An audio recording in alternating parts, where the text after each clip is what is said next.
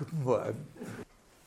Also vorige Woche habe ich ja den ersten Teil der Vorlesung äh, abgeschlossen, indem ich hier ein paar Wege quer durch das große Gebiet, das man mit philosophischer Ästhetik assoziieren kann, geschlagen habe. Äh, das hat ein bisschen länger gedauert und, und wenn ich irgendwas kürze, dann kürze ich bei den letzten vorgesehenen Stunden, dann fasse ich ein paar von diesen Punkten zusammen.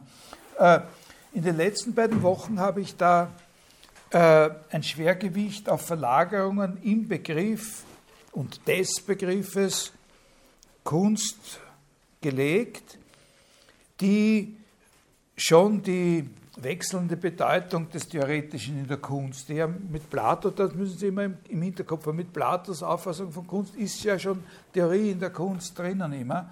Äh, die also solche Verlagerungen betreffen. Und das war auch äh, ja eigentlich schon ein Übergang zu diesem ersten wirklichen Schwerpunkt theoretische Ansprüche, die in der Ästhetik gestellt werden können. Und da habe ich Ihnen zuerst eine Position kurz durch zwei, drei Zitate gezeigt, wo Ästhetik in der Bedeutung von Kunst und nicht nur als eine Theorie der Wahrnehmung oder als ein, eine, eine Branche der, der Erkenntnistheorie äh, äh, als ein unabdingbares Element von Philosophie gesehen wird, ja eigentlich sogar als das vollendende Element von Philosophie.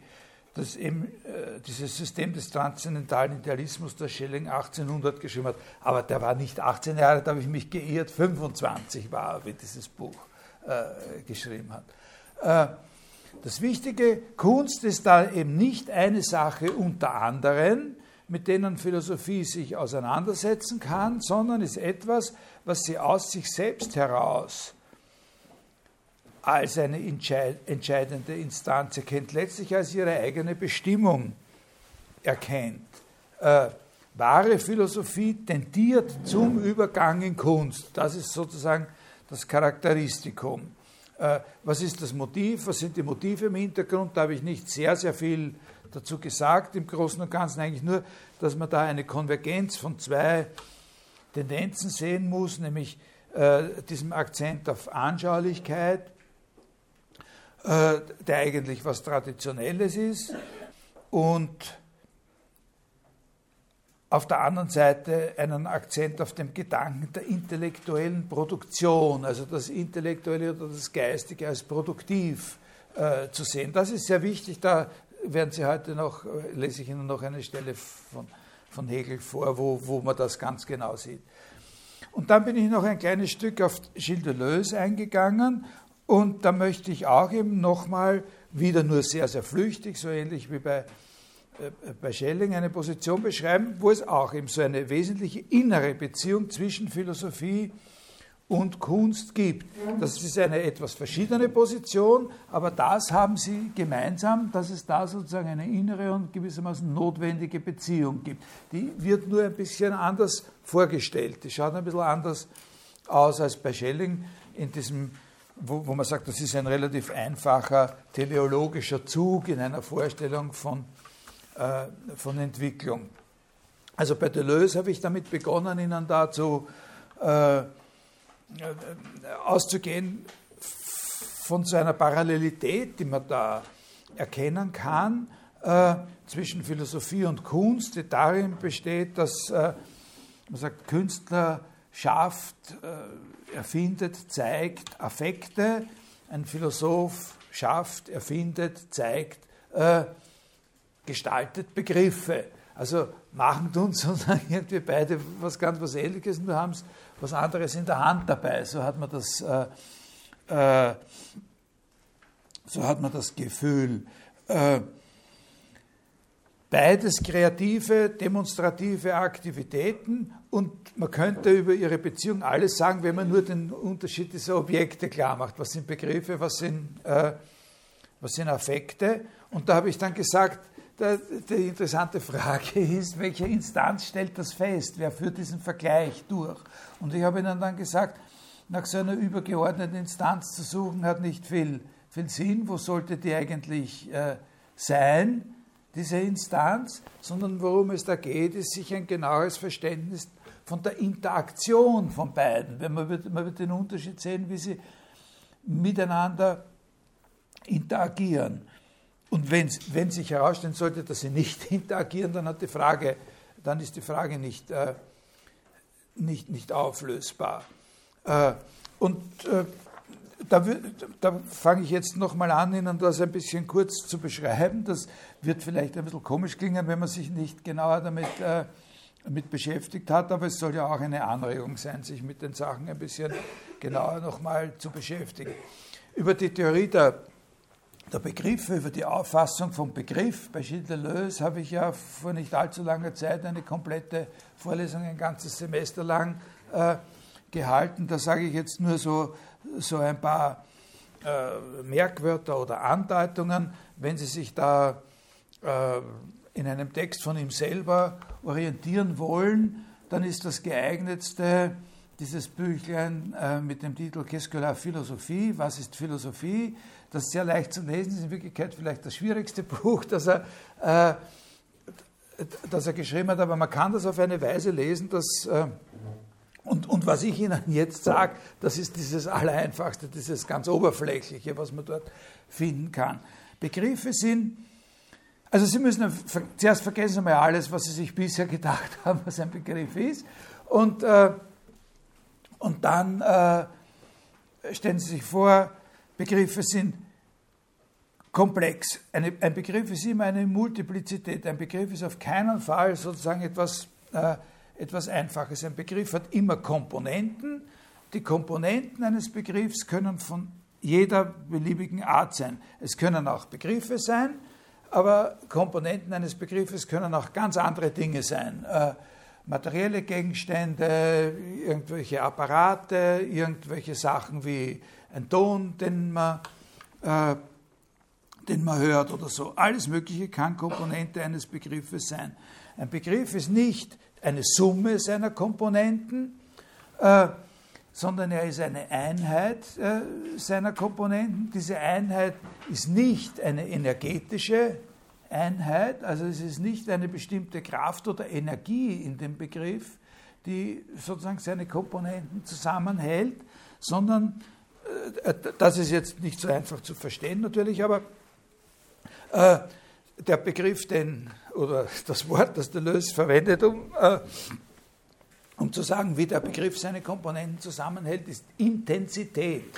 Äh, äh, le concept se définit par l'inséparabilité d'un nombre fini de composantes, also durch die Untrennbarkeit einer endlichen Anzahl von Komponenten, hétérogène par cru, par un point par un point en survol absolu, à vitesse infinie. Also eine, äh, der Begriff fliegt durch oder überfliegt seine Komponenten, durch sozusagen, der Begriff saust durch, das, so kann man das sagen, wenn man sich das bildlich vorstellt. Ein Begriff besteht darin, dass er durch seine Komponenten mit unendlicher Geschwindigkeit durchsaust. Das ist ein Begriff. Ja? in einem gewissen Sinn, also wenn man sich das verständlich macht, mit das, was am nächsten liegt, wenn man sagt, man will das in eine, eine gewöhnliche Sprache zurückholen irgendwie, dann ist es so etwas ähnliches wie ein Akt, ein Denkakt, wo das Denken mit unendlicher Geschwindigkeit sozusagen durch seine eigenen Differenzierungen durchgeht. Und er ist absolut, insofern als seine Einheit auf dieser unendlichen Geschwindigkeit beruht und eben nicht als eine Addition von Komponenten verstanden werden kann. Aber auch nicht sozusagen, äh, seine Einheit ist nicht von der Art eines Klebstoffs, äh, das sozusagen diese Komponenten äh, zusammenfügt oder so. Und er ist auch nicht von der Art, wie das Wort Begriff suggeriert, sozusagen so eines Zusammenfassens oder, oder Ergreifens, sondern er ist ein Durchfliegen. Äh, der Begriff ist in anderen Hinsichten aber relativ. Einerseits natürlich darauf, dass er äh, in Hinsicht auf seine Komponenten, also wenn er, nicht die, wenn er nicht die Komponenten hätte, die er hätte, dann ist es immer problematisch, ob er der Begriff ist, der er ist. Also ist er auf sie relativ. Und er ist auch relativ in Hinsicht auf andere Begriffe. Er ist sozusagen als die Ganze, die er ist, absolut, aber er ist kein absolutes letztes Ganzes, weil er in Beziehung zu anderen Begriffen steht. Zum Beispiel können die Komponenten, die er hat, auch Komponenten anderer Begriffe steht, äh, sein. Und das Wichtige ist, er steht zu anderen Begriffen in Beziehung im Rahmen oder innerhalb einer umfassenderen Ganzheit, die selber nicht ohne weiteres Begriff ist. Die trägt den Namen Immanenzplan. Also äh, es gibt sozusagen typische Strukturen oder Muster, mit denen ein Denken sozusagen in so einen Immanenzplan eingreift und sich dort sozusagen als Begriff konstituiert. In diesem Immanenzplan äh, können auch schon andere Begriffe sein. Also so, so, ein einfaches Bild, dass man sich so einen Immanenzplan zum Beispiel äh, vorstellt, aber das sind jetzt wirklich kindische Sachen, so, so, so, wie sich der kleine Max sich das vorstellen kann, aber irgendwie versucht er mal, sich die Sache vorzustellen. So ein Immanenzplan, so eine Art Aquarium, äh, äh, in dem nicht ein Wasser oder sowas drinnen ist, also wurscht, was das ist, aber das Wort, das Deleuze am ehesten verwenden würde, wenn man fragt, was ist das, was da überhaupt mal ist, dann würde er sagen Chaos. Aber äh, eine Art von Aquarium und in dem äh, spielen sich so gewisse Sachen ab. Nicht? Also da ist irgendwo ist was, ein, ein, Farbfleck, irgendwo ist ein bisschen eine Bewegung, irgendwo sieht man, dass etwas da durchzieht und sich mit was anderem, äh, ja, so, also es sind irgendwelche Sachen los und man kann das beobachten und, äh, und, und, und, und schauen, was da ist. Und, und dann muss man sich vorstellen, dass irgendwo was passiert. Also da, so, dass man das Gefühl hat, da ist einer gekommen oder da ist was gekommen. Und das, was da gekommen ist, erzeugt da sozusagen eine bestimmte lokale Struktur. Ein Ereignis ist eingetreten und das kann man sozusagen als dieses Ereignis sehen. Ereignis ist nicht, sozusagen jetzt, äh, dürfen Sie wirklich nicht ernst nehmen als Überbegriff. Also der Begriff Ereignis ist natürlich in der modernen Philosophie ein ganz entscheidender Begriff, aber hier spielt er nicht die Rolle eines theoretischen Begriffs, der uns da was Bestimmtes erklärt, sondern wir sehen da sowas, da spielt sich was ab, das können wir als das, was es ist, erfassen und dann hat es eine gewisse Zeit lang Bestand und, und, und sowas, so ein Ereignis, sowas, was da so wie ein Blitz einschlagt, eben mit dieser unendlichen Geschwindigkeit und das eine keine lokale Ordnung erzeugt, das wäre ein Begriff. Ja? Und jetzt eine, eine, eine, eine wie, und der Immanenzplan ist dieser gesamte, da können natürlich mehrere Begriffe zugleich äh, sich ereignen, so quasi. Und, und, und jetzt sozusagen ein, ein, Beispiel, damit jetzt von der anderen Seite her ein konkretes Beispiel, das nicht nur so ein Bild ist, wie, wie man sich sowas vorstellen kann. Also es, es, es, kann dann zum Beispiel, das verschwindet wieder. Ja? Also wir erkennen das dann eine Zeit lang nicht mehr. Und dann kann es sein, dass es auf einmal wieder da ist. Ja? Also wenn, wenn, wenn man das Aquarium länger betrachtet, dann, dann ereignen sich da solche Sachen und dann hört es wieder auf. Und dann kann das passieren, dass irgendwann mal das passiert, dass man sagt, ah, der ist auf einmal wieder da. Ah, das, den habe ich schon mal gesehen. Ne? So quasi, da, da ändern sich die Sachen, manchmal ist es Fahrt, manchmal ist mehr los. Ne? Und so, und dann, und dann irgendwann gibt es einen Moment, wo man sagen, ah, ich weiß jetzt nicht mehr genau wann, aber irgendwann war der schon da. Ne? Ja, verstehen Sie? So ein, so ein Blitz, der da einschlagt und dann ordnen sich da in einem bestimmten Bereich was, ja? Ich wollte fragen, ist, ist damit zum Beispiel gemeint, dass man bestimmte Begriffe hat in einem Gespräch, also jetzt als nein, nein. Überhaupt nicht. Ich habe gesagt, vergessen Sie alles, was Sie vorher, ja? Also Begriffe gibt es überhaupt nur in der Philosophie. Wir, sie verwenden überhaupt keine. Also, ja, äh, noch viel schärfer ist die Konsequenz, nicht nur Sie oder ich, oder wir alle normalerweise keine Begriffe. Er gibt ja Beispiele dafür, also da kann man sich dann schon denken, aha, ja, aber, aber noch viel schärfer ist die Konsequenz, dass die Wissenschaft keine Begriffe verwendet. Nur die Philosophie. Ja, so, äh, was die Wissenschaft hat, ist was anderes. Äh, als Begriffe. Aber jetzt will ich Ihnen ein kleines Beispiel auf der anderen Seite, das konkret ist und wo man sich das ein bisschen klar machen kann mit diesem, äh, da ist der schon wieder, der da war.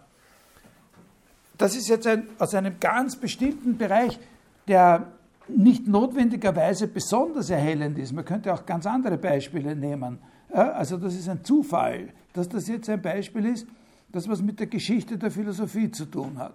In der Geschichte der Philosophie, der, der, der westlich-europäischen Philosophie, war es ein ganz, ganz wichtiges Ereignis, etwas, was viele als Gründungsereignis sozusagen bezeichnen. Äh, aber hier würden wir einfach sagen, ein, ein, Ereignis, sowas, was man in dem Aquarium beobachten kann, äh, wie Plato sozusagen über die Figur des Sokrates äh, in einer sehr, sehr komplexen intellektuellen Situation den Sophisten das Wort Philosophie weggenommen hat. Wie sozusagen Sokrates da in dieser Situation gegen die Sophisten interveniert hat und, äh, und sagen, in der Auseinandersetzung mit den Sophisten, die ein, ein, ein, eine Agonale, also ein Kampf war um das, was Wahrheit ist, äh, äh, sozusagen denen diesen Anspruch auf Wahrheit weggenommen hat, den wir jetzt in der, in der in der platonischen Philosophie dann als diesen notwendigen Bezug auf das unwandelbar Seiende und so weiter kennen und der sozusagen ja die Philosophiegeschichte bis heute bestimmt. Bis heute sagt man, was, was ist Wissen, Justified True Belief und bezieht sich damit eigentlich auf eine, eine Stelle in einem Dialog von Plato. Äh, äh, das ist ein Hauptereignis in der Geschichte der, der Philosophie. Nicht? Und da kann man erkennen, die, die Kompatanten, die Konkurrenten, den, den von Plato sozusagen dirigierten Sokrates und die, äh, und die Sophisten und wie das dann ausgeht und, und wie dieser Kampf stattfindet als Ereignis und wie das dann damit ausgeht, dass die Sophisten verloren haben und jetzt eigentlich äh, das Wort Sophisten eigentlich immer in so einer abträglichen Bedeutung verwendet wird. Und wenn man jetzt die die Geschichte der Philosophie als so ein Teilaquarium betrachten würde. Und wir betrachten dieses Aquarium, tak, tak, tak, tak, quasi über die Jahrhunderte hinweg und sehen und, und, und können uns vielleicht noch erinnern oder haben schon vergessen, dass dieses Ereignis stattgefunden hat. Jetzt finden tausend andere sagen so. Auf einmal kann man sagen, jetzt ist er wieder da, der Sophist, mit, mit Nietzsche. Ne? Das, Nietzsche hat genau das beansprucht, sozusagen noch einmal einzusteigen, sich nicht zu erinnern, an diese Auseinandersetzung, sondern noch einmal einzusteigen, zu sagen, der Ringrichter hat den Kampf zu früh abgebrochen, das geht noch weiter, wir, wir sind noch da, die Ansprüche der, der Sophisten. Können Sie das ungefähr verstehen? Ja, sozusagen, jetzt, jetzt ist, ist da nicht die Rede von einem bestimmten, von einem ganz bestimmten Begriff, ja, äh, sondern von einem komplexeren Ereignis. Da müsste man erstmal einer bestimmten, da müsste man erst sagen, wenn es ein Begriff wäre, welcher das ist. Aber so stellt er sich das vor mit den, mit, mit den Begriffen ungefähr. Ja? Ungefähr so. Also Sie könnten sich sowas überlegen wie, das wäre aber schon gleich das Allerschwierigste und Anspruchsvollste, sowas ähnliches über den Begriff der Substanz überlegen. Ne? Äh, was es bedeutet, das äh, müsste man schauen, ob man das wirklich so zurückbeziehen kann. Haben natürlich schon tausende Leute versucht, aber äh, die, die Verdrehung, die, die unglaubliche Verlagerung, die Spinoza vorgenommen hat in den Begriff der Substanz im Hinblick auf die, die aristotelische äh, Tradition dieses Begriffs. Ne? Da würde es sich nicht darum, darum handeln, zu sagen, jetzt ist er wieder da, sondern würde es sich darum handeln, äh, also diese eine Sache, die da zum Beispiel charakterisiert wird durch eine bestimmte Art der Geschlossenheit, zack, auf einmal ist das zerbrochen nicht? und das ordnet sich anders oder so, ja? Gewisse Komponenten ordnen sich anders und gewisse fallen weg und wie kann man dann sagen, dass das noch derselbe Begriff ist und so, ja? Ist das ungefähr verständlich? So, so ist es nach seiner Ansicht natürlich alles noch immer bildlich, äh, wie Philosophie funktioniert. Dieses Zusammenfügen und äh, und, äh, und Auflösen, Problematisieren von Komponenten. Kunst, was ist Kunst? Kunst ist ein, wie er sagt, L'œuvre d'art est un bloc de sensations. Also so eine Zusammenfügung, also so wie der Begriff, äh, so ein, ein, ein, eine Zusammenfügung in dieser unendlich, durch diesen Flug, durch diesen Flug mit unendlicher, durch dieses Durchsausen ist, so ist die Kunst ein, das Kunstwerk ein Block von Empfindungen. Ja, ein, in der Kunst ist es so, nach seiner Auffassung und jetzt wieder sehr, sehr, sehr übervereinfacht, man schreibt, man malt, man bildhauert, man komponiert Empfindungen. In der Kunst ist es immer so, dass was, was geschaffen wird, womit umgegangen wird, nach seiner Auffassung Empfindungen sind. Und Kunstwerke bestehen aus Empfindungen und äh, sonst gar nichts. Und zwar muss man das jetzt in Analogie zu der Situation bei der Philosophie, wo er sagt, nur die Philosophie hat Begriffe, so verstehen, dass Kunstwerke nur aus Empfindungen bestehen und dass die Kunstwerke aber auch die einzigen Instanzen sind, in denen Empfindungen ein selbstständiges und dauerhaftes sinnliches Sein haben. Also nicht nur ist es so, dass die Kunstwerke nichts anderes gestalten und aus nichts anderem bestehen als aus Empfindungen, sondern nur in den Kunstwerken haben die Empfindungen ihr wahrhaftes, sinnliches, dauerhaftes Sein. Das ist eine sehr, sehr riskante und womöglich noch provokantere Aussage als die bei der Philosophie. Da muss man eine Menge erklären, weil man normalerweise die Dinge ja ganz anders sieht, nämlich dass Empfindungen ja gerade etwas ganz Flüchtiges sind und nichts anderes als Zustandsänderungen in uns äh, selbst alles andere als objektiv und schon überhaupt nicht dauerhaft. Also man muss sich fragen, ist das überhaupt eine äh, mögliche Auffassung des Kunstwerks? Und äh, jetzt ist es natürlich so, dass wenn man das versucht zu erklären, da lässt sich wieder ein gewisser Anteil, lässt sich terminologisch äh, so quasi erledigen. Wo, wobei man natürlich sagen muss, wenn man eine terminologische Bereinigung oder Erklärung vornimmt, man natürlich auch immer eine gewisse Last äh, aufnimmt, also eine, eine Schuld äh, aufnimmt, nämlich äh, zu erklären, dass den verschiedenen Elementen oder Aspekten, die durch eine terminologische Unterscheidung getrennt werden, dass denen auch real irgendwelche Arten von äh, unterschiedlichen Elementen entsprechen. Äh, also er sagt, so ein Block von Empfindungen, das ist zusammengesetzt aus Perzepten und Affekten. Perzepte und Affekte. Also es sind zwei der Unterschied interessiert uns, da gehen wir jetzt nicht darauf ein. Perzepte und Affekte sind das, sind die Arten von Empfindungen, aus denen so ein, ein Kunstwerk äh, oder so ein Block äh, zusammengesetzt ist. Und, und, und der Punkt, den man terminologisch machen kann, ist, dass er sagt, äh, diese Perzepte und Affekte, die darf man nicht verwechseln mit den Perzeptionen und Affektionen, mit denen sie natürlich was zu tun haben. Also Perzeptionen und Affektionen, das sind genau diese flüchtigen äh, Erscheinungen oder, oder Elemente in uns. Nicht? Wenn ich sage, ich, ich, ich sehe da dieses Rot, da, da habe ich eine bestimmte, da referiere ich auf eine Perzeption, die ich habe. Und jetzt kann zwar jeder von Ihnen auch diesen roten Pullover sehen.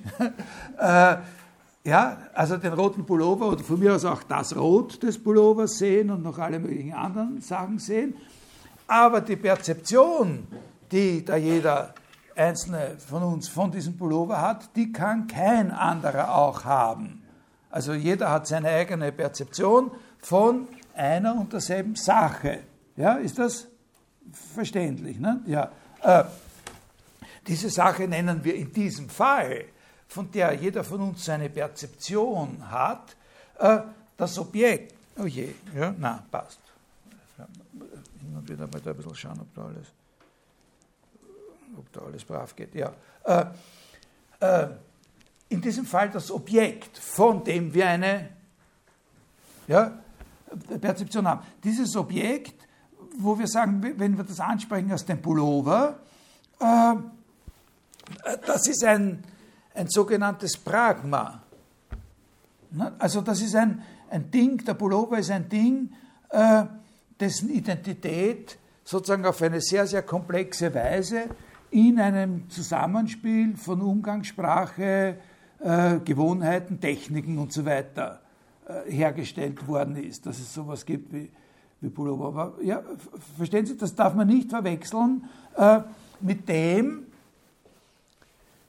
da muss man sehr aufpassen, dieses Ding, auf das wir uns beziehen, wenn wir sagen, wir alle sehen den Pullover, das darf man nicht verwechseln mit dem, was, sagen wir jetzt quasi wissenschaftlich betrachtet, die Ursache dieser Perzeptionen ist, die wir haben. Das ist noch was Drittes, was in, in, noch, noch was weiteres, was in der Sache ins Spiel kommt. Wenn Ihnen jemand erklären soll, warum ich diese Perzeption von dem Pullover habe und jemand anderer von Ihnen, der von der anderen Seite schaut, eine andere Perzeption von dem Pullover, überhaupt jeder eine andere Perzeption von diesem Pullover hat und trotzdem alle sagen, wir sehen denselben Pullover, so muss man aber das Zustandekommen dieser Perzeptionen, die wir haben, kann man nicht dadurch erklären, dass man auf den Pullover als Pullover Bezug nimmt, sondern da muss man eine optische Theorie oder eine chemische, eine physikalische Theorie, verstehen Sie das? Also das, was die Perzeption auslöst, ist nochmal was anderes. Ja? Kapiert? Ja? Also das ist sehr, sehr, sehr komplex. Und nochmal ganz was anderes ist ein Perzept. Ist das, was er meint, woraus ein, was so ein Element eines, eines, eines Kunstwerks sein kann. Das Perzept oder der Affekt ist unabhängig von dem aktuellen Zustand des Individuums, das eine entsprechende Affektion erleidet oder Perzeption hat. Er sagt, der Affekt oder das Perzept übersteigt den Träger sozusagen der Affektion und die Affektion als solche und übersteigt, sagt er, alles Gelebte überhaupt. Das ist ein ganz äh, ganz interessanter Punkt. Also ein Beispiel, das er da bringt, ist, sagt er, ein Akkord zum Beispiel. Ein, ein, ein, ein musikalischer Akkord. Äh, das ist ein Affekt in diesem Sinn. Wenn wir sagen, wir vernehmen einen Akkord, äh, dann haben wir eine bestimmte äh, Perzeption, es gibt einen bestimmten Zustand der Affektion in uns, aber der Akkord ist nicht dieser Zustand. Und er ist auch nicht irgendein anderes Objekt außer uns, so wie der Pullover. Und er ist auch nicht identisch mit dem, was uns den Akkord sozusagen,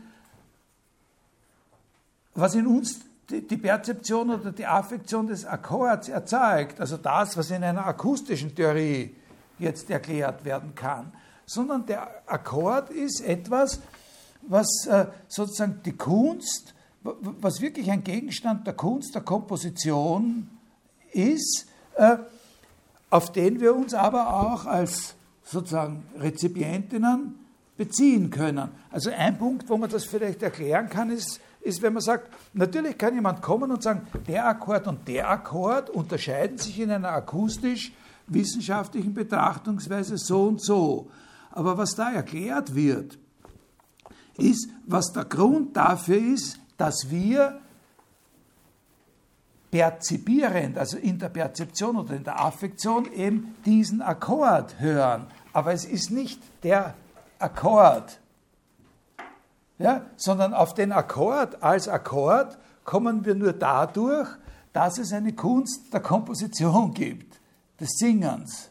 Ja, weil sonst wäre es ja so, sozusagen für die Wissenschaft ist ja der Akkord so quasi gar nicht ausgezeichnet. Der Akkord ist ja dieser Akkord oder jener Akkord oder dass man überhaupt von Akkorden spricht. Das ist ja dadurch ausgezeichnet, dass eben das, was wir hören, in einer kreativen Weise auf etwas, was dann unabhängig existieren kann, als ein bestimmter Teil oder ein bestimmter Ausschnitt aus dem wohltemperierten Klavier, dass das sozusagen geschaffen worden ist von uns und dass wir das dann sozusagen hören oder rezipieren können. Können Sie das ungefähr verstehen? Das muss man sich klar machen. Also der Akkord übersteigt. Der Akkord ist etwas, was eben eine selbstständige äh, Existenz hat, unabhängig von unserem Wahrnehmungszustand, unabhängig auch von einem Objekt, das aber natürlich irgendwas in der Welt ist es, was uns die Perzeption oder die Affektion haben lässt, aufgrund derer wir dann sagen, wir beziehen uns jetzt auf dies, wir hören jetzt diesen Akkord. Aber der Akkord selber ist nochmal noch mal was anderes. Ein, also ein, ein, anderes Beispiel, dass er da. Äh, und, und, und er sagt eben, also das sind dann selbstständige Wesen. Kunstwerke sind dann selbstständige Wesen, die aus solchen Perzepten und Affekten äh, äh, bestehen. Also sie sind da schon, sie sind sinnliche Wesen. Das ist ein ganz, also gut, man kann nicht alles erklären. Ein, ein, ein, ein anderes Beispiel, an dem ein bisschen klarer wird, was er meint, ist mit dieser selbstständigen Existenz. Äh, in diesem Buch über was ist Philosophie, da gibt es ein eigenes Kapitel über die Kunst und über die, über die Affekte und über die Perzepte.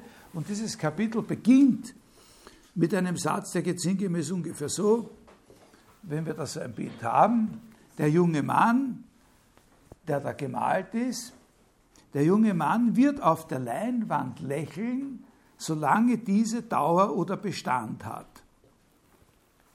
Das ist eine Sichtweise. Solange die Leinwand Dauer oder Bestand wird auf dieser Leinwand der junge Mann lächeln. Aber die Dauer der Leinwand, und das ist jetzt der springende Punkt für ihn, ist nur eine Voraussetzung für die Dauer, eine Voraussetzung für die Dauerhaftigkeit des Lächelns und ist nicht mit dem Lächeln und mit der Dauer des Lächelns, mit der Dauerhaft des Lächelns identisch, sodass in einem gewissen anderen Sinn auch die kürzeste physische Dauer des Trägers dem Affekt die Möglichkeit einer ewigen Selbsterhaltung gibt. Der junge Mann auf, diesem, auf dieser Leinwand wird, auch wenn die Leinwand so schnell kaputt gegangen ist, ewig auf dieser Leinwand gelächelt haben. Ja, das ist das, was er sozusagen meint mit selbstständiger, äh, mit selbstständiger. Und, und, und das ist natürlich, das ist schon eine sehr, sehr extreme Sache, aber so extrem ist sie auch wieder nicht. In vielen Hinsichten äh, sprechen wir ja über die Bewertung, über die Beurteilung und über die Analyse von, von Kunstwerken, die schon längst nicht mehr, äh, nicht mehr existieren. Also die sozusagen deren physische also, das ist ein Punkt, auf den wir natürlich äh, ausführlicher zu sprechen kommen werden, der da hier berührt ist, wenn ich zu diesem Schwerpunkt Werk komme. Was ist das Kunstwerk im Verhältnis zu dem, woraus es besteht und, und, und, und zu dem Material, aus dem es geschaffen worden ist. Also, also ist das halbwegs verständlich, was er da so meint. Und, und, und da sehen Sie auch schon natürlich wieder diese Affinität mit der Sache äh, mit dem Begriff. Jetzt verstehen wir diese Parallelität ein bisschen besser. Jetzt gehe ich da noch ein bisschen weiter in etwas, was, was ich nicht, äh, also das, das brauchen Sie jetzt nicht. Äh, wenn Sie das kapieren, worum es da geht, ist es okay. Aber wenn es Ihnen nur komisch vorkommt, dann ähm, macht es jetzt für den Moment auch nichts. Es ist schon eine ernstzunehmende Sache. Man kann, er, er, hat jetzt so eine Idee, dass es da bei diesem über die Affektion hinaus den Affekt schaffen und so ein Kunstwerk zu schaffen, dass es da eine bestimmte, also das ist jetzt nicht ein, ein, ein Korsett oder sowas, aber, aber dass es da eine bestimmte natürliche Ordnung gibt, wie das für sich geht. Also wie so quasi ein, äh, ein äh, so eine Empfindung, so ein Block von Empfindungen geschaffen wird, wie, wie so ein Block von Empfindungen seine selbstständige Existenz erwirbt. Ja?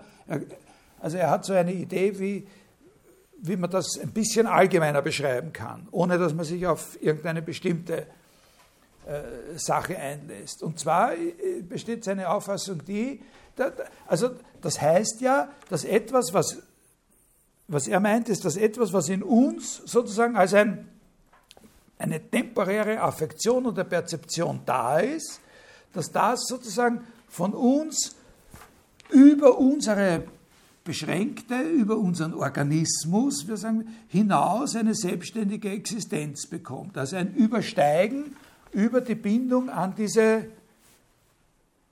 subjektive, in der Zeit sich verändernde Wahrnehmungs- oder Gefühlssituation hinaus eine Selbstständigkeit bekommt. Und das, und das drückt er aus mit dem, mit dem Ausdruck über das Leben hinaus befreien. Das ist so eine Idee, die, äh, die findet man woanders auch. Also die findet man in gewissen Zusammenhängen der, der Ästhetik oder der Kunsttheorie, der Lebensphilosophie, zum Beispiel bei Simmel, äh, gibt es auch so eine Idee.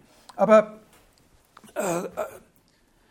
und da sagt er, also das ist ein Ablösungsvorgang. Das heißt, die, die Empfindung, das Sinnliche der Empfindung abzulösen und hinauszustellen, hinaus über das, was ich sozusagen als dieses zufällige und vergängliche Subjekt bin. Ein Ablösungsvorgang. Ja? Kann, man, kann man verstehen. Ja? Also gut. Und dieser Ablösung, in diesem Ablösungsvorgang gibt es eine Ordnung, sagt er. Was heißt es? Eine Empfindung von dem empfindenden Menschen sozusagen hinausbringen und, äh, und ihr eine selbstständige Existenz zu Eine Empfindung. Ja? Was muss als erstes? Und da sagt er, das Erste, was abgelöst werden muss, damit so eine Ablösung zustande, überhaupt zustande kommt in einer bestimmten Sequenz, das Erste ist das Fleisch. Das Erste, was abgelöst werden muss, sozusagen ist das Fleisch, das wir sind. Äh, der fleischliche Leib, sollte man vielleicht sagen. Denn der ist es ja, der eine Empfindung präsent machen kann. Und der muss also jetzt von dem Organismus, der ich bin, abgelöst werden. Da sehen Sie eine der Wurzeln für das, aber das ist ein, ein, ein schwieriges Problem für, für, einen anderen Leitbegriff, der in der Philosophie eine große Rolle spielt. Das ist der Begriff des anorganischen äh, Körpers. Äh, aber das Fleisch als solches ist noch keine Empfindung. Das Fleisch ist sozusagen eigentlich nur die Empfindlichkeit einer Empfindung. Also was mit, dem, mit der Ablösung des Fleisches von, dem, von der Künstlerin sozusagen erreicht wird, ist sozusagen das Element der Empfindlichkeit, ja, dem Element, dem Aspekt der Empfindlichkeit sozusagen eine objektive, äh, einen objektiven Status zu geben. Aber was die Empfindlichkeit allein kann keine Empfindung sein, sondern damit eine Empfindung da ist und gestaltet werden kann, muss es eine Form geben, etwas Festes. Das Fleisch ist nicht etwas Festes. Also es muss sowas geben wie Knochen oder eben ein Gerüst oder ein anderes Wort Haus. Ja, die Empfindung muss sozusagen die Empfindung verlangt, dass in diesem Ablösungs-, das Objektiv während der Empfindung verlangt, dass es da eine Struktur gibt, würde man sagen. Eine, und zwar eine feste, feste Struktur. Und, und das Wort, das er da dann präferiert, in diesem, in diesem Zusammenhang Knochengerüst Haus, äh, das ist das Wort Haus. Und was ein Haus definiert, was ist ein Haus? Ein Haus ist sowas, äh, wo es Bahnen gibt, wo es einen Vorder- und einen Hintergrund äh, gibt, horizontale, vertikale oder eventuell so etwas wie dann in einem sehr, sehr wichtigen Beispiel für ihn. So ein allgemeiner Begriff wäre Kader. Kader oder Raster oder, oder sowas. Aber Haus ist äh, äh,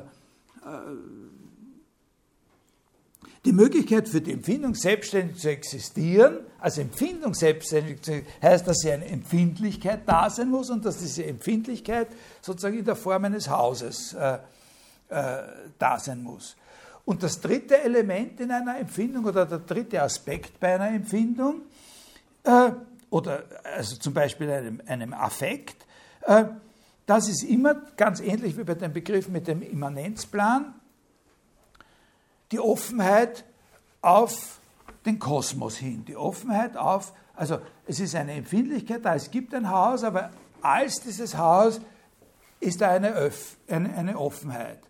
Jedes, auch das engste und in sich verschlossenste Haus ist offen auf ein Universum. Äh, das Werden hat eine Form oder ist in einer Form Haus, aber in dieser Form ist es zugleich auch immer ein, ein, ein, ein Werden oder ein Empfinden ins Unendliche. Eine Empfindung ist immer Kräften ausgesetzt, so eine objektivierte Empfindung ist immer Kräften ausgesetzt, die aus dem unendlichen Universum auf sie wirken, sie deformieren können äh, und so weiter.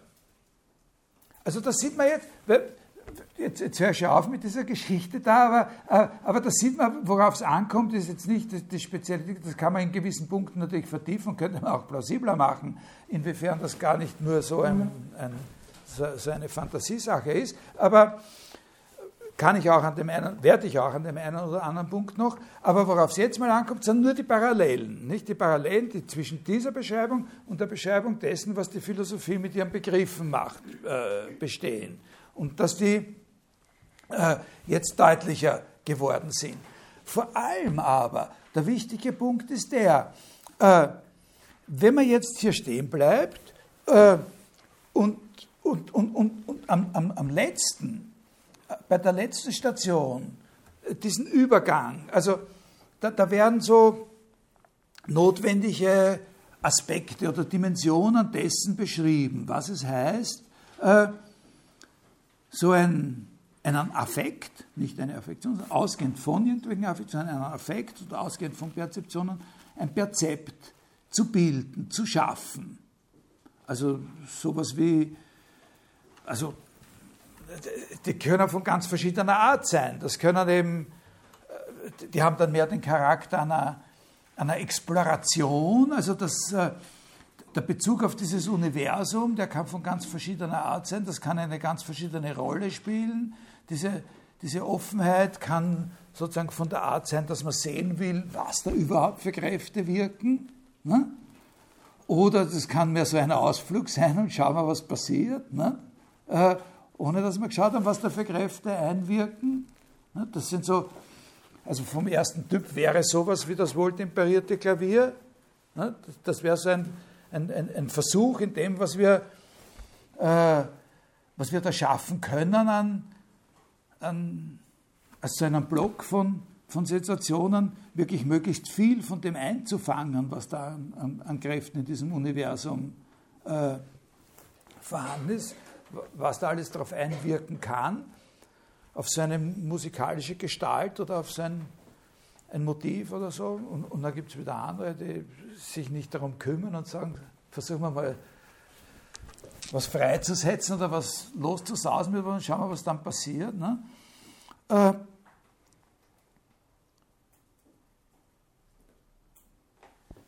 wenn wir diese Aspekte beschrieben haben und dann dieser letzte Schritt dazu zu sagen, das Fleisch, das Haus, der Kosmos.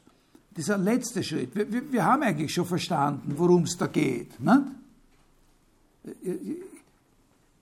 Im Prinzip, wir müssen die Empfindlichkeit, muss dort, da muss es eine Empfindlichkeit außerhalb von uns, muss es eine Empfindlichkeit geben. Und in dieser Empfindlichkeit muss aber auch eine Struktur sein, eine Festigkeit, so wie un, unser empfindliches Fleisch sozusagen äh, in einem Zusammenhang steht, nicht, nicht, nicht, nicht losgelöst werden kann, damit wir Lebewesen, damit wir so leben, wie wir leben, von den Knochen, die uns, äh, die, die, uns halten. Also äh, das, muss, das kann man alles so beschreiben, aber dieser letzte Übergang zu Fleisch, Haus, Kosmos, ist das nicht jetzt schon in dieser Beschreibung, was die was die Kunst ist, sind das nicht auch schon Begriffe? Das ist sozusagen die Frage. Sind das nicht schon, haben wir jetzt nicht sozusagen so einen Ansatz zu so etwas wie dem Begriff Haus? Also haben wir, indem wir uns darauf einlassen, auf so eine Geschichte, äh, die ja manchmal eine Geschichte ist, die von Künstlern selbst erzählt wird, aber haben wir da nicht schon mit der Philosophie angefangen? Also insofern ist das jetzt ein, soll Ihnen das ein bisschen einen Eindruck geben, was es heißt, was diese Interaktion ist. Haben wir da jetzt nicht, aber es ist eine Frage. Haben wir jetzt in, mit diesem Wort Haus, das wir da hereinbringen, haben wir da schon sowas, was wir einen Begriff nennen würden, wenn wir nicht von der Kunst, sondern von der Philosophie reden. Also sind wir in einer gewissen Weise schon in dieser Interaktion drinnen.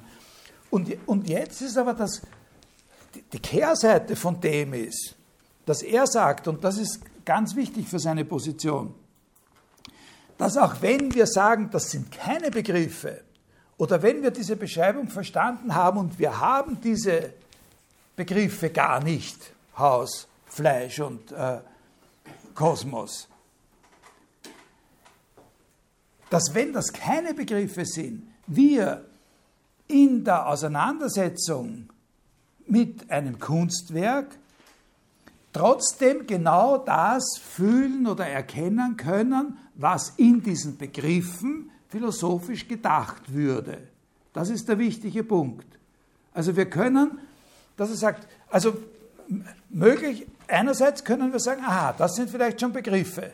Da sind wir schon von der Kunst zur Philosophie gekommen. Da haben wir schon die Philosophie-Seite von einer echten Interaktion zwischen Philosophie und Kunst. Aber auch wenn wir das nicht hätten, würden wir in dem Kunstwerk, in dem Verständnis dessen, was die Kunst ist und insbesondere, wenn wir selber eine Künstlerinnenperson sind, die darüber Auskunft gibt, äh, genau das fühlen oder empfinden können, was durch diese Begriffe gedacht ist. Verstehen Sie? Also man kann das sehen in einer, also da, da gibt es sozusagen einen Text oder eine Komplexität von Texten und, und, und, und so, wo das genau, vielleicht gehe ich da mal drüber ein, das, drauf ein. Das ist eben diese Interpretation, die er, oder diese Auseinandersetzung, die er mit der Malerei von Francis Bacon führt und in der sozusagen seine Ideen, also seine Begriffe, seine Anstrengungen, Begriffe zu fassen, die Malerei von den Bacon und ganz, ganz wesentlich äh, die Aussagen von Francis Bacon selbst in diesen Interviews äh, mit David Sylvester, also was der über seine eigene Arbeit gesagt hat, äh, miteinander äh, eine, eine, eine, Rolle spielen, wo, wo, man genau diese Interaktion äh, sehen kann. Also in einem Kunstwerk wie in so einem Bild ist eben genau so eine Empfindung sinnlich präsent. Und wer sich diesem Bild aussetzt, setzt sich der Empfindung der Auflösung, der Erlösung des Fleisches aus und dieser Erfahrung von Kräften, die da aus dem Kosmos wirken und dieser Vorstellung von seiner, äh, von seiner Struktur, von seinem äh, Haus und so weiter. Im Begriff ist das nicht, ist, ist das nicht sinnlich präsent. Für den Begriff ist charakteristisch diese reine Intensität, äh, die sich der unendlichen Geschwindigkeit verdankt, mit der die jeweiligen Konstellationen zu einer Figur äh, konzentriert werden. Also, was ich Ihnen bis jetzt beschrieben habe, ist hinsichtlich seines Verständnisses des Verhältnisses von Philosophie und Kunst sind jetzt zwei Aspekte bisher gewesen. Der eine dieser Parallelitätsaspekt und das zweite äh, sozusagen ein bisschen eine Skizze davon, wie so eine wirkliche Interaktion ausschaut, in der diese Parallelität äh, sozusagen jetzt nicht nur abstrakt ein Nebeneinander ist, sondern wo die beiden Parallelen miteinander vermittelt sind, eben diese wirkliche Interaktion. Ja, ungefähr haben Sie das? Und jetzt gibt es da noch etwas Drittes, was ganz entscheidend ist, nämlich also Parallelität, Interaktion und es gibt etwas, aber den Ausdruck müssen Sie jetzt auch sehr, sehr, sehr vorsichtig nehmen, eine Gemeinsamkeit. Es gibt eine Gemeinsamkeit. Also es gibt sozusagen in dieser Interaktion gibt es etwas Gemeinsames. Also es sind nicht nur, es ist nicht nur parallel und es ist nicht nur ein, ein sozusagen Interagieren, sozusagen im, im, im Sinne eines, so, eines Ineinandergreifens von zwei verschiedenen Elementen, so wie äh, Zahnräder oder so, wo ja entscheidend ist, dass jedes Rad selber bleibt, weil sonst funktionieren die Zahnräder nicht mehr. Wenn sich das eine in das andere, bleibt die Maschine stehen und wir kommen nicht mehr rauf auf den Schneeberg. Äh, da, darüber hinaus gibt es etwas Gemeinsames. Aber gemeinsam heißt nicht etwas Allgemeineres, sondern etwas, was wirklich beide sind. Sowohl die Kunst wie auch die Philosophie. Also wir haben jetzt äh, gesehen, dass, sie was, dass es was gibt, was das Gleiche ist, was sie machen. Sie sind beide kreativ. Ja, sowohl die, die Philosophie ist eine kreative Tätigkeit wie auch die Kunst.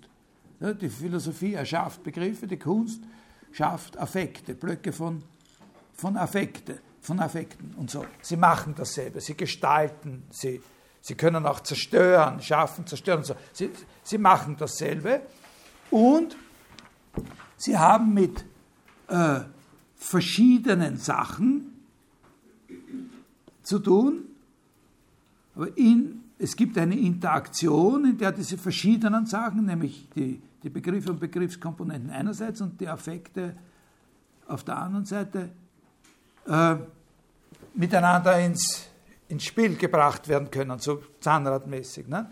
Und davon unterschieden ist noch, dass es etwas gibt, was sie nicht nur beide machen, sondern beide sind. Und zwar sind beide Denken. Denken. Die Kunst, die künstlerische Kreativität ist eine Denkkreativität.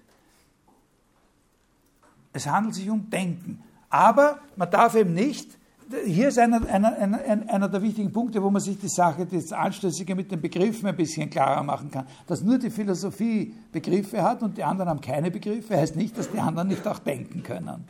Ja? Also es gibt ein Denken in Begriffen und es gibt ein anderes Denken. Es gibt zum Beispiel, also dieses, das Denken der, der, der Kunst ist ein Denken in Affekten und, und Perzepten, Trans, die Transformation von von, von, von Perzeptionen und Affektionen in Perzepte und Affekte. Ja? Und das ist ein Prozess des Denkens, der nicht weniger wert ist als das philosophische Denken. Und die Wissenschaft denkt auch, klarerweise, aber denkt weder in Affekten noch in, äh, in, äh, in Begriffen, sondern die Wissenschaft denkt in Funktionen, nach seiner Auffassung. Ja, in Funktionen. Äh, das kann man philosophiegeschichtlich, ist das auch eine, eine, eine ganz interessante Sache, weil wenn man sagt, dass äh, Deleuze sagt, die Wissenschaft denkt gar nicht in Begriffen, sondern nur in Funktionen und nur die Philosophie denkt in Begriffen, dann ist es nützlich, sich das äh, vorzustellen im Zusammenhang mit der Definition, die Gottlob Frege von einem Begriff gegeben hat, nämlich dass Begriffe Funktionen sind. Äh, also äh, das ist gar nicht so eine exotische Auffassung. Man kann sozusagen so sagen, er hat einfach die Konsequenz aus der frägischen Definition vom Begriff gezogen und sagen, die Wissenschaftssprache verwendet eben einfach Funktionen, dann können wir das Wort Begriff für was anderes verwenden, nicht? wenn wir zur Funktion Funktion sagen. Ja, äh, das stimmt nicht ganz hundertprozentig überein, das müsste man viel genauer erklären, aber, aber im Prinzip kann man sich die Sache so ein bisschen weniger anstößig äh, machen, dass er sowieso unter dem, womit die Wissenschaft zu tun hat, nicht so was anderes versteht wie alle, alle anderen. Also da, das sind diese drei Sachen, eine Parallelität, eine Interaktion und ein gemeinsames, das Denken. Denken ist eine Sache, die in drei Ausrichtungen vorkommt, sozusagen. Das Denken von Begriffen, das Denken von Affekten und Perzepten und das Denken in Funktionen. Jetzt kann man noch eine Sache, äh, sage ich Ihnen dann noch, äh, noch, noch, noch, dazu, die, die, die, sehr, sehr wichtig ist, damit wir das zurückbeziehen können auf, den, auf Schelling. Äh, so wie das jetzt ausschaut, äh, so wie das jetzt, bis jetzt beschrieben ist, ja, sieht man, dass das eine sehr sehr differenziert gedachte Beziehung ist zwischen Kunst und Philosophie. Aber trotzdem könnte man sich das alles, was ich da jetzt beschrieben habe, noch so vorstellen, dass man sagt, ja, aber ich bin, ich bin eigentlich eben einfach eine Philosophin und mich interessiert das nicht. Nein? Also es gibt andere, die interessieren sich für Kunst, aber ich nicht. Äh, ich, ich mache einfach meine Philosophie, meine, meine Begriffe. Da, dass ich da auch in einer Interaktion mit Kunst oder mit Kunstwerken irgendwie, das muss nicht sein. Wenn es ist, dann ist es so. Wenn man sich darauf einlässt, dann so. Ja? Aber man muss eigentlich nicht. Ne? Verstehen Sie? Und das war bei, Schelling anders. Bei, bei, Schelling ist es so, dass wenn man sich auf Philosophie einlässt, dann muss man letztlich bei der Kunst landen. Ne? Und da da gibt es jetzt, äh, also zu dieser Dimension der Sache sage ich jetzt noch ein, ein, Wort, da muss man aber von der anderen Seite her beginnen, um das zu verstehen, und das kann ich Ihnen auch nur ganz, ganz kurz andeuten, aber das ist auch so, so eine von den, von den provokanten Seiten in dem, in dem Denken von Deleuze, dass äh, äh, da muss man von der Philosophie ausgehen. Wie funktioniert die Philosophie jetzt eigentlich? Also dieses äh, Schaffen und äh, Destruieren und Umordnen oder Neuordnen. Er hat eigentlich das Wort werden dafür, aber das äh, müssen wir jetzt nicht äh, von Begriffen. Wie, wie, wie, was heißt Kreativität des Denkens? Na, das ist eine Frage. Was ist, was ist die Kreativität des Denkens? Worin, worin das betrifft natürlich auch die, die Kunst, aber jetzt in, in, Bezug auf die Philosophie. Was ist die Kreativität? Äh, was heißt es, das Denken als kreativ zu betrachten? Äh, das, sind, das, ist eine fundamentale Frage immer in der Philosophie, was es heißt, das Denken als, äh, als kreativ zu betrachten. Und, äh, und das ist immer, also ich kenne keine vernünftige Antwort auf diese Frage, die nicht in den Vordergrund stellt, dass das was Problematisches ist. Dass auch, welche Antwort man immer hat, dass eine problematische Antwort ist, die, die sozusagen immer im, im, im Einfluss von, von Gegen Tendenzen oder Gegenbewegungen steht. Äh, also, weiß ich, was heißt sich etwas ausdenken an, an diesem Punkt? Was heißt sich was ausdenken, was noch nicht da war? Ne? Äh, also, seit überhaupt jemand denkt, äh, überlegen Sie alle, was es heißt, sich ausdenken, etwas ausdenken, was noch nicht da war. Und, und das ist jetzt die Frage, ob Sie nicht alle immer dasselbe denken, ne? wenn man sich genau das denkt. Dass, und, und ob man sich überhaupt was Neues ausdenken kann oder ob, was man sich als Neues ausdenkt, nicht immer nur eine, äh, eine Rekombination, ein, ein, ein, ein, Rearrangement von ist, was man sich sowieso immer schon gedacht hat, kann man sich dann was einfallen lassen, was noch nie da war. Und da gibt es die verschiedensten Möglichkeiten, damit umzugehen. Nicht? Also ein ganz extremer und äh, und ein, ein ganz extremes und, und uh, Stil für die ganze Philosophie, Geschichts- und stilbildendes Modell dafür ist die Anamnesis-Lehre von Plato zum Beispiel. Nicht? Aber, also was heißt das? Und kreativ denken, voraussetzungslos denken. Was würde das heißen? Und da gibt es äh, bei Deleuze eine, also kreativ was Neues denken, kreativ denken heißt ohne Voraussetzungen denken. Und wenn wir sagen, kreativ denken ohne Voraussetzungen denken, dann wissen wir sofort, wenn wir fragen, wie man das macht, nämlich Descartes. Ja, das ist ja sofort, immer auch, auch in unseren Lehrplänen, äh, äh wenn er vorkommt, taucht, er, taucht Descartes immer mit, diesem, äh, mit dieser Idee auf, äh, schieben wir mal alles weg und, und, und, und wenn wir wirklich äh, richtig denken wollen, äh, dann müssen wir alle Voraussetzungen, die wir bisher gemacht haben, die uns sozusagen die Geschichte und, äh, äh, und unsere Vorurteile äh, eingeprägt haben, mal versuchen wegzukommen und, und, und alles in Zweifel ziehen und so weiter, bis wir an einem Punkt sind, wo wir gar nichts machen, als einfach nur denken und dann fangen wir an, von vorn frisch aufzubauen, ne? bei diesem Ich denke. Ja, kennt jeder. Meditationen und so weiter, alles wegräumen, alle Voraussetzungen vergessen. Das steht natürlich im Rahmen einer, einer, einer sehr interessanten Theorie, welche Rolle Vorurteile überhaupt spielen und so. Äh, äh, und da ist jetzt die, äh, und da gibt es bei, bei Deleuze einen, sozusagen einen Einspruch dagegen und das ist eine fundamentale Sache für ihn. Nämlich, dass er sagt, das ist, das ist alles gut und schön, aber nicht wahr.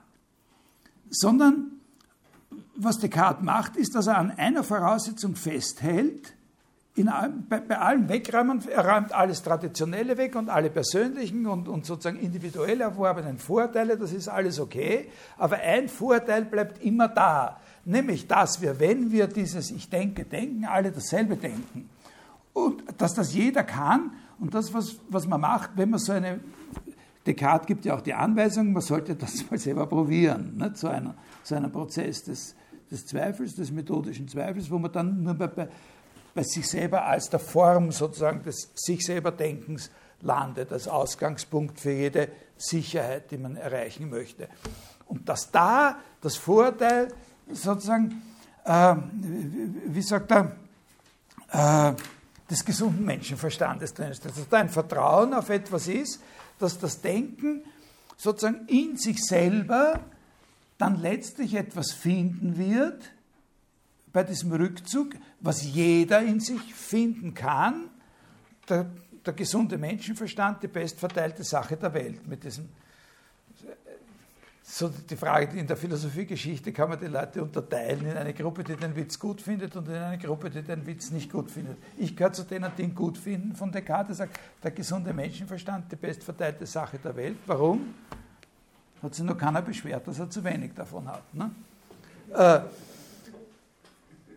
niemand beschwert sich, dass ihm was fehlt davon, ne? sondern oder die anderen. Die, äh, äh,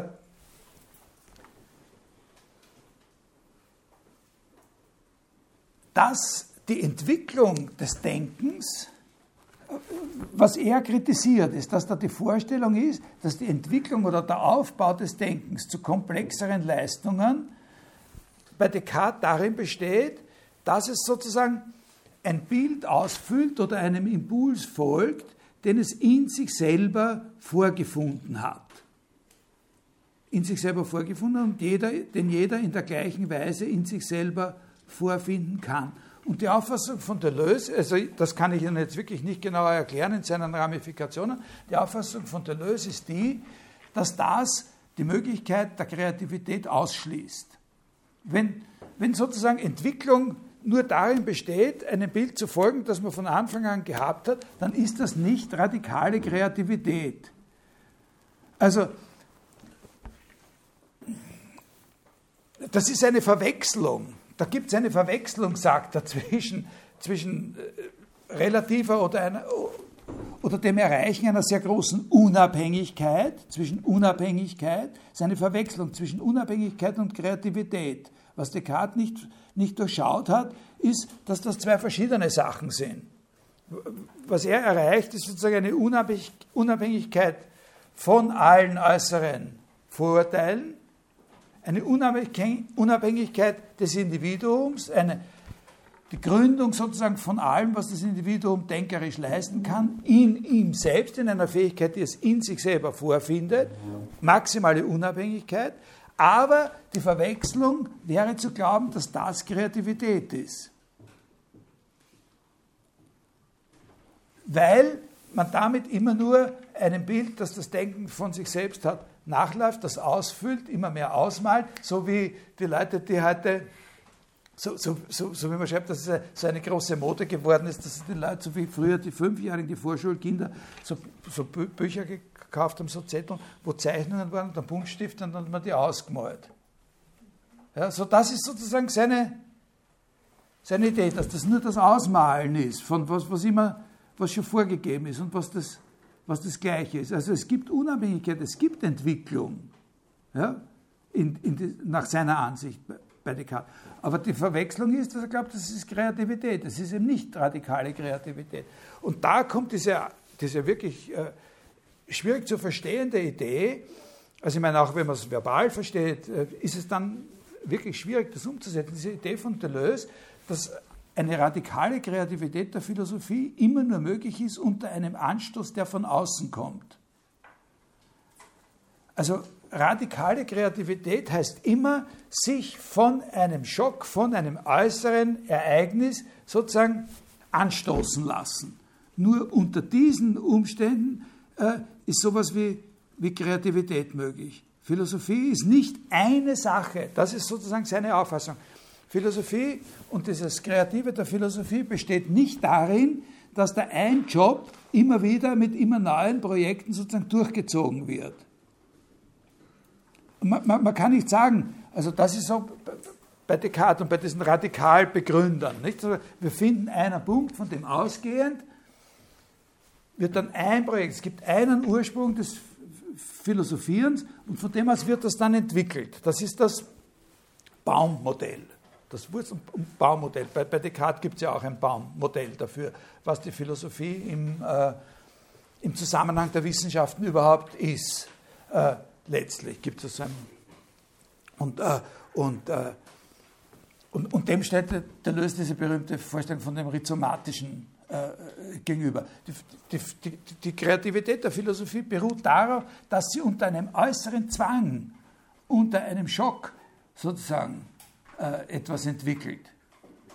Und, und, und, und so einen Impuls, der von außen kommt, äh, sozusagen umsetzt in eine kreative und innovative Tätigkeit. Können Sie das ungefähr verstehen? Das ist natürlich nicht leicht zu verkiefeln. Also man, da ist man sehr schnell bei der Hand mit, mit äh, was äh, sozusagen die Selbstständigkeit, die Autonomie des Denkens wollen sie bestreiten, sie lauser und so. Also da ist man, da, da ist man auch sehr schnell in Gefahr, in die falsche Kiste gepackt zu werden von, von außen.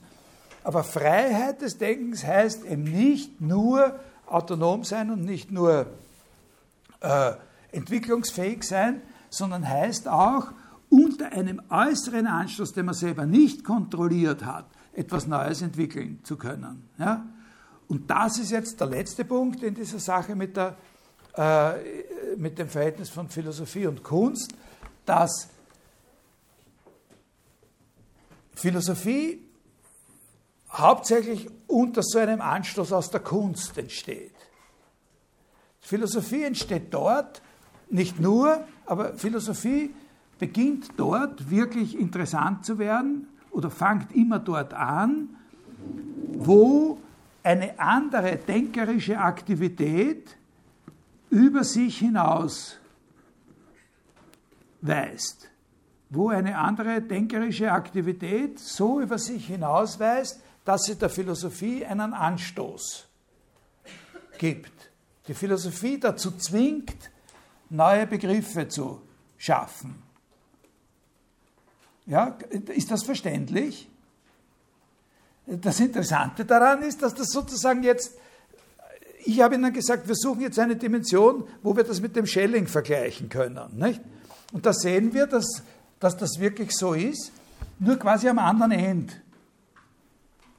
Äh, bei Schelling ist es so, die, die die, die, Kunst ist die letztliche Bestimmung der Philosophie, das Telos der Philosophie. Die Philosophie vollendet sich, indem sie in die Kunst übergeht. Und bei Deleuze ist es so, die Philosophie fängt an, indem sie einen Anstoß aus der Kunst oder aus irgendeiner anderen denkerischen Aktivität empfängt. Wo eine denkerische Aktivität an ihre Grenze gelangt, transformiert sie sich in Philosophie. Das heißt, die Kunst kann selber die Kunst kann in einer gewissen Weise Philosophie hervorbringen. Kunst ist immer was anderes als Philosophie. Aber Kunst kann der Anstoß sein, dass Philosophie entsteht. Nicht nur die Kunst übrigens, auch die Wissenschaft klarerweise. Ja, ist das? Können Sie das verstehen? Also wir haben vier Dimensionen, habe ich jetzt äh, erwähnt, in denen das Verhältnis von Philosophie und Kunst bei ihm besprochen wird. Also das ist die Parallelität, die Interaktion, das Gemeinsame des Denkens und dieser Anstoß, diese, Anst diese Figur des Angestoßenseins von außen, gezwungen sein, gezwungen sein, aus sich selbst heraus jetzt was, äh, was Neues zu entwickeln. Und, und, und, und da geht damit einher natürlich die Vorstellung, dass es sowas wie eine reine professionalisierte Philosophie natürlich auf keinen Fall geben kann. Und vor allem das Furchtbarste, was es überhaupt für die Philosophie gibt, sozusagen die Kanonisierung ist. Ja? Sondern Philosophie findet eben genau dort statt, wo überall dort statt, wo so ein, ein, ein, ein Denken, ein Konzeptualisieren, wo Konzeptualität sozusagen an ihre Grenze stößt in einem gewissen Punkt und so quasi nach dem Begriff verlangt. Oder, ja? Vielleicht kann man das schön mit dem Wort Ausdenken sich anschauen, weil es aus dem Denken herausgehen ist. Dass es nicht nur das bloße Denken ist, sondern aus dem Denken vorgefertigt ist, hinaus und über dieses Denken hinaus. Und das ja. Ausdenken. Ja, ja, ja, genau. Genau, ausdenken. Das ist dann noch immer. Genau, also, er hat, also das Ausdenken ist auch, das Denken ist hauptsächlich Ausdenken. Das Denken, das ist auch, Philosophie ist immer eine Bewegung über das hinaus, was es ist. Das ist natürlich ein, ein eminent nietzscheanisches Motiv auch bei ihm, aber, aber das ist es. Denken ist Ausdenken. Denken ist immer sozusagen äh, das, das, dieses, äh, dieses Weitergehen. Also ich habe da so ein Zitat, äh, äh,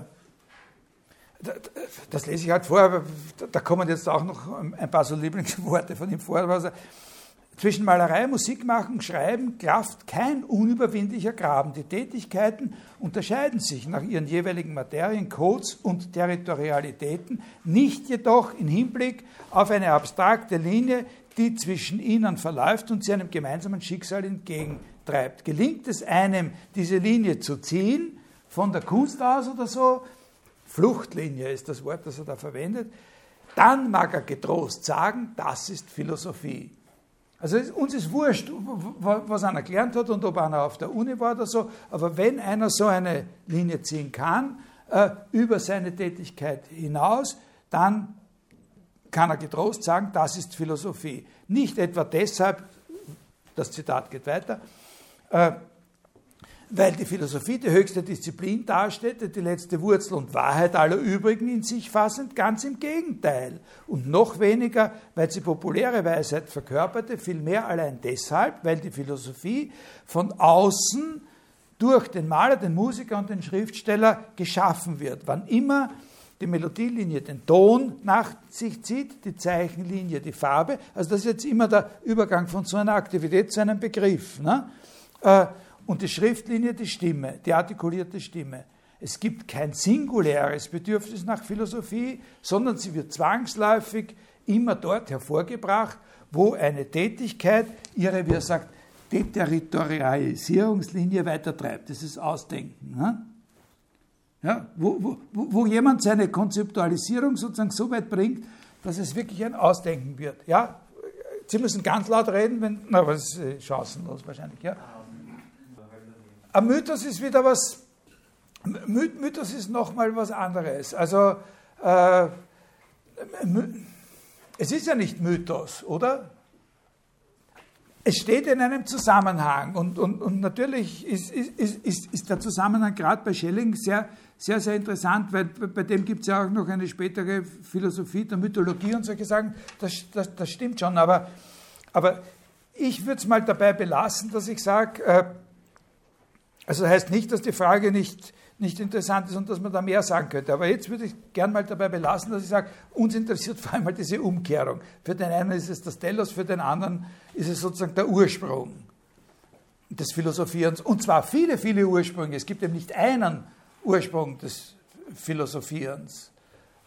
Ja? Das Ausdenken hat noch einen zweiten Aspekt, weil es muss aus diesem Denken herausgehen. Und das Denken kann ja was sein, was komplett im Kopf stattfindet, aber Ausdenken bedeutet auch, dass es irgendwie kommuniziert werden muss und hat diesen Kommunikationsaspekt, oder?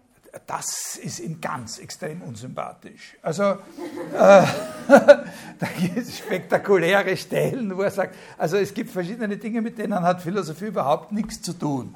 Zum Beispiel überhaupt nichts mit Kommunikation zu tun und, und, und so. Aber, äh, und auch nicht mit Diskussion und so weiter. Äh, sondern es geht nur um dieses Kreative, aber das müsste man im Einzelnen, äh, äh das müsste man im Einzelnen noch. Jetzt, jetzt könnte man sich, jetzt, jetzt gibt es verschiedene Punkte, an denen man sich das genauer anschauen kann bei ihm. Also jetzt, jetzt, jetzt habe ich Ihnen das so, so von außen und, und, und abstrakt beschrieben. Und es gibt in seinem Werk so so verschiedene Zusammenhänge, wo man ihn, wo man ihn das machen sieht, was ich Ihnen jetzt beschrieben habe. Also wo, wo, wo, das, wo das vor sich geht. Also ein Autor, ein, ein, ein Schriftsteller, äh, der für ihn eine ganz besondere Bedeutung hat, äh, in diesem über sich hinausgehen und dann kann er getrost sagen, das ist Philosophie, äh, das ist Antonin Artaud, äh, er hat sich auch sehr viel mit, mit amerikanischer Literatur des äh, 20. Jahrhunderts äh, auseinandergesetzt und so. Und da, da, könnte man sozusagen einzelne Fälle äh, studieren. Das ausführlichste, sehr anspruchsvolle, aber das ausführlichste und instruktivste Beispiel, wie er so einen Übergang gestaltet, das sind die beiden Bücher über das Kino. Äh, das ist sehr interessant. Da, da da ist eben die These die, dass, äh, dass das Kino etwas ist und, und dass er das da im Einzelnen zeigen kann, auf welche Weise, dass das Kino etwas ist, was die Philosophie sozusagen zwingt, neue Begriffe zu entwickeln. Das Kino ist sozusagen für ihn der Paradefall von so einem Anstoß von außen. Das Kino ist für das Denken, sagt er, das Kino ist für das Denken genau diese Art von Schock, die das Denken äh, sozusagen in Bewegung äh, bringt und nötigt, Begriffe zu, zu finden. Nämlich die sogenannten Kinobegriffe eben. Äh, da habe ich mir ein bisschen was äh, zurechtgelegt. Das geht sich jetzt nicht aus, dass ich Ihnen das äh, äh, dass ich Ihnen das, äh, dass ich Ihnen das jetzt erzähle. Ich mache stattdessen, weil jetzt die Osterferien beginnen, mache ich ein bisschen eine Vorausschau, was ich mir vorstelle, was ich machen könnte. Und vielleicht sagen Sie auch was dazu, weil jetzt haben wir noch zwei, drei Minuten Zeit und es gibt so verschiedene Optionen, wo, was ich da tun könnte. Äh, also beim Kino ist es ganz einfach so, äh, dass er sagt, der, der entscheidende Punkt ist der, wenn man mit dem Kino konfrontiert ist und ein Philosoph, der mit dem Kino sich konfrontiert hat und, und sozusagen gefühlt hat, dass er sich damit beschäftigen muss, was das Kino ist, das war Henri Bergson. Und, äh, und, und wenn, man, wenn man also mit dem Kino konfrontiert ist und verstehen will, was das ist, äh, dann liegt es nahe zu sagen, aha, genau, das ist so ähnlich wie das Theater, aber es ist eben nicht Theater, sondern es ist ein, das sind nicht Leute auf einer Bühne, sondern es ist ein Bild. Also ist es so ähnlich wie Bilder, aber es ist nicht ein Bild, weil es bewegt ist. Was wir brauchen, um zu verstehen, was es ist, ist natürlich der Begriff der Bewegung. Und da ist ganz toll, dass wir ja gebildete Philosophen sind und schon seit vielen tausenden Jahren über den Begriff der Bewegung nachdenken. Unter Umständen, wenn wir Henri Bergson selber sind, vor relativ kurzer Zeit überhaupt eine ganz neue Auffassung von dem entwickelt haben, was Bewegung ist. Und jetzt nehmen wir unseren Begriff der Bewegung und schauen, ob wir damit verstehen können, was das Kino ist. Und Deleuze sagt, Bergson ist sehr interessant in dieser, in dieser Konstellation mit der Erfindung des Kinos. Aber das ist ganz falsch. Sondern worum es wirklich geht, ist, dass, wenn man ins Kino geht und sieht, was da passiert, wenn man ins Kino geht und die Augen offen hat und nicht die Augen zu hat und nur einen Kopfhörer, wo man die Stones hört, äh, dann übt das Kino das, was wir da erfahren, auf uns einen Schock aus, der das Denken in Bewegung setzt. Und diese Bewegung ist es, diese, diese von, dem, von der Kinoerfahrung, dieser ausgelöste Schock, äh, dieser von, von, von der Bewegung, die, die einem da entgegenkommt, ausgelöste Schock, der verursacht die Bewegung, um die es eigentlich geht. Und wir müssen jetzt sozusagen einen den Kinobegriff der Bewegung äh, finden. Worin besteht dieser Schock? Das ist jetzt dann eine sehr komplizierte Sache, worin dieser Schock äh, besteht, nach Auffassung von Deleuze. Nach seiner Auffassung besteht er im Prinzip darin, dass das Kino primär mal ein Bewegungsbild ist und dass es uns die synthetische Leistung, die wir immer erbringen, wenn wir Bewegung wahrnehmen, sozusagen von außen präsentiert. Also, dass das Kino, dass das Kino mit dem Bewegungsbild sozusagen uns etwas entgegenwirft, was normalerweise wir hinauswerfen.